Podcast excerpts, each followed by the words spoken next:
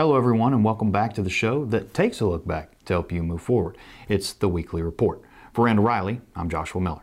Now, I have all the latest on searches, clicks, rates, and more for you. But before we get to that, if you happen to be watching us over on YouTube, don't forget to like, share, and subscribe. Go ahead and click that little bell icon for notifications while you're at it. All right, now let's get to the report. This week in job board searches and clicks. Searches were down across the board. We saw declines of 13% week over week, 19% month over month, and 28% year over year. For clicks, we saw an increase of 37% week over week, while numbers were still down by 6% month over month, but up 15% year over year.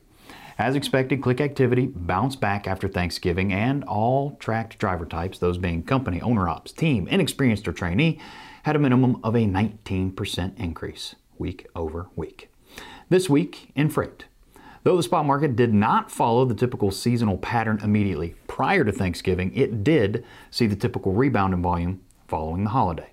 Total load postings shot up by 81% compared to Thanksgiving week, and all three major segments saw large increases in load postings. Dry van shot up by 80%, refrigerated increased by 38%, and flatbed saw an increase of 108% week over week. Among those gains, the dry van load posting volume was at one of its highest levels on record, with the only weather related spike in February and last week of September posting higher numbers. The load to truck ratio rose slightly as the overall truck availability increased by 71% week over week. Spot rates declined slightly as the overall rates were down by one half cent week over week, but all three major segments saw gains. Dry van rates increased by one cent, refrigerated was up by four cents, and flatbed rates increased by two cents week over week. Now I know what you're thinking. How did all three major segments see increases yet the overall rates still declined? Well, that would be to due to the specialized rates dropping by three cents week over week, which drug the overall average down. Now, the story of the week.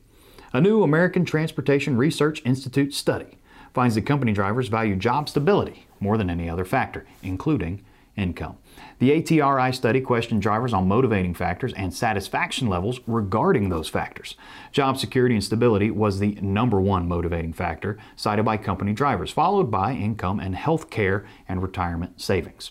The largest gap between drivers' motivating factors and satisfaction levels was healthcare and retirement savings, with 79% of drivers citing as a key motivation, while only 60% of drivers reported being satisfied with their current healthcare or retirement savings situation.